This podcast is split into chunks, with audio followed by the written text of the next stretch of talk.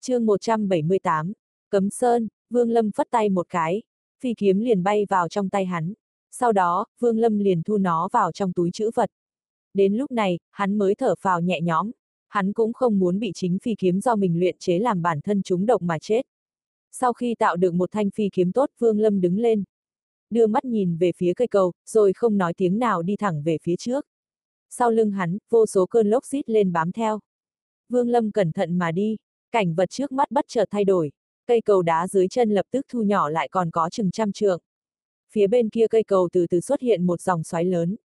Vương Lâm khẽ chớp chớp hai mắt, hắn suy nghĩ một chút rồi giơ tay phải ra. Một con tiểu thú lập tức bay tới lòng bàn tay của hắn.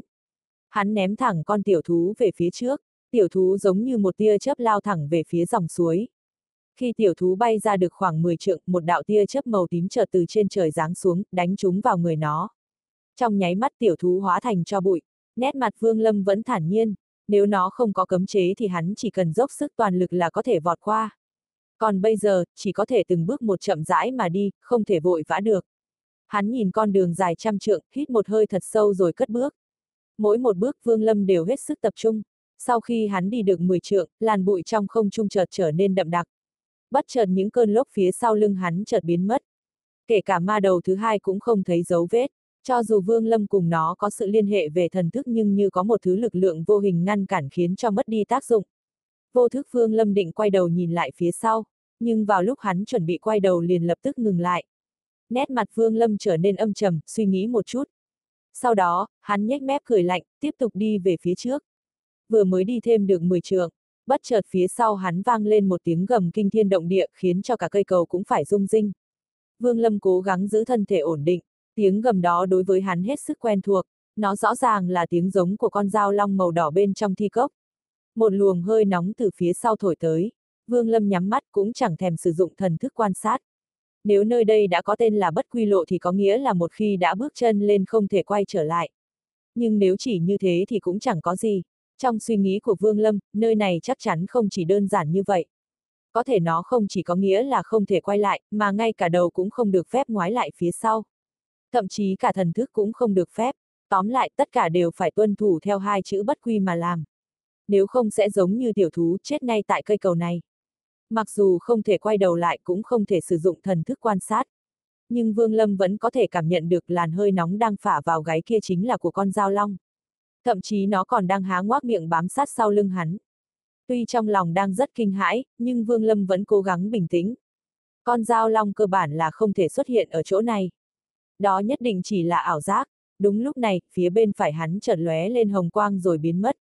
Cặp đồng tử của Vương Lâm chợt co rút lại. Hồng quang đó rõ ràng chính là một cái lưỡi. Mồ hôi túa ra đầy trên trán. Hắn liếc mắt nhìn sang bên thấy trên vai phải của mình có một bãi nước dính dính tỏa ra mùi rất lạ. Vương Lâm hít một hơi thật sâu, ánh mắt hắn dần trở lại bình tĩnh. Bước chân của hắn vẫn hết sức thong thả như cũ, chậm rãi mà đi. Xung quanh hắn, cái lưỡi màu hồng xuất hiện liên tục cùng với những tiếng gầm phát ra liên tiếp. Thậm chí hơi thở của nó còn làm cho góc áo của hắn tung bay. Một luồng sát ý chợt từ phía sau ập đến. Vương Lâm nhìn quần áo mình đang bay phần phật mà nhếch mép cười. Nếu nói vừa rồi hắn còn không tin lắm thì sau khi nhìn thấy chất nhầy trên vai thì đã thật sự tin rằng đây không phải là ảo giác.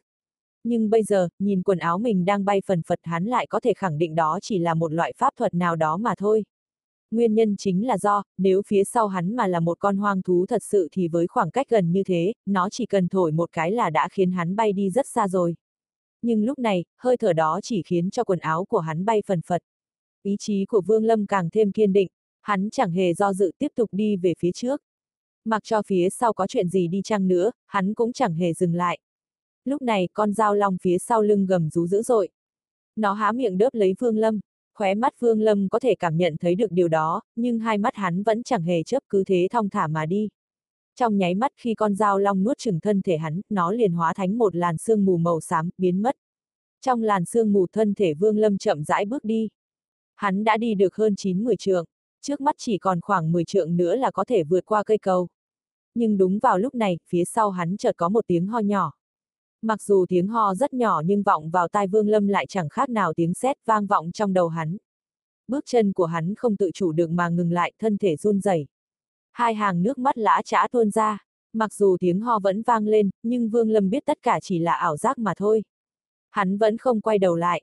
Thiết Trụ, xoay lại cho cha nhìn con một chút. Tiếng nói quen thuộc lại vang lên. Vương Lâm nắm chặt hai tay, nhắm mắt lại. Sau khi mở ra ánh mắt hắn thể hiện rõ một sự quyết tâm. Hít một hơi thật sâu, Vương Lâm tiếp tục bước về phía trước. Thiết Trụ, mẫu thân muốn nhìn con một chút. Tại sao ngươi lại nhẫn tâm, không quay đầu lại? Vương Lâm lại tiếp tục nhắm mắt, hai chân run rẩy, nhưng rồi vẫn kiên quyết bước đi không hề do dự. Thoáng cái đã đi tới cuối cây cầu. Trong mười trượng cuối cùng âm thanh của cha mẹ không ngừng vang lên trong tai hắn. Ngay khi hắn bước nốt một bước cuối cùng, tiếng nói của phụ mẫu lập tức biến mất. Tiếng rít của cơn lốc lại một lần nữa vọng vào tai. Cảm ứng của hắn với ma đầu thứ hai lại xuất hiện. Vương Lâm vẫn không hề xoay người lại. Hắn đứng trước dòng xoáy suy nghĩ một chút rồi thở dài. Sau đó, Vương Lâm lấy ngọc giản mà Lý Mộ Uyển đã đưa cho hắn ra ngoài. Ngay sau đó, dưới sự bao vây của những con lốc tất cả cùng nhau tiến vòng dòng xoáy. Vô số tia chớp màu tím hiện lên lôi kéo, Vương Lâm liền biến mất. Khi từ trong dòng suối đi ra, trước mặt hắn là một ngọn núi cao vút ẩn hiện trong mây. Đứng dưới chân núi nhìn lên, Vương Lâm chẳng khác gì một con kiến nhỏ bé. Vương Lâm ngẩn người nhìn ngọn núi trước mặt, nhưng thoáng cái, hắn lại tiếp tục suy nghĩ. Bất quy lộ vừa rồi chắc chắn không phải là cửa thứ hai. Nếu không, theo lời đám cổ đế, Đoan Mộc Cực nói chuyện với nhau, thì cửa thứ ba phải cần tới tử chú thuật của Vương Lâm hoàn toàn khác với nơi này. Hắn thực sự không phát hiện ra nơi này có dấu hiệu gì cần phải sử dụng đến thần thức. Vương Lâm nhìn ngọn núi cao trước mắt, trong lòng thầm đoán có lẽ đây mới chính thức là cửa thứ hai. Thần thức của hắn vừa mới đảo qua, hai mắt lập tức nhíu lại, nhìn thẳng về phía chân núi. Nơi đó rõ ràng có một chỗ cấm chế bị người ta phá hủy đang phát ra hồng quang nhàn nhạt. Vương Lâm trầm ngâm một chút đi tới. Chẳng mất bao nhiêu lâu, hắn đã xuất hiện trước cấm chế. Chỗ này rõ ràng đã bị người nào đó phá hủy, tạo ra một con đường. Hai bên đường ánh sáng màu hồng lóe lên liên tục. Vương Lâm nhìn kỹ một chút rồi ngẩng đầu nhìn lên đỉnh núi. Hắn biết trên ngọn núi có người đã đi vào trước hắn. Xung quanh cửa thứ hai không hề có bất cứ một thứ gì khác.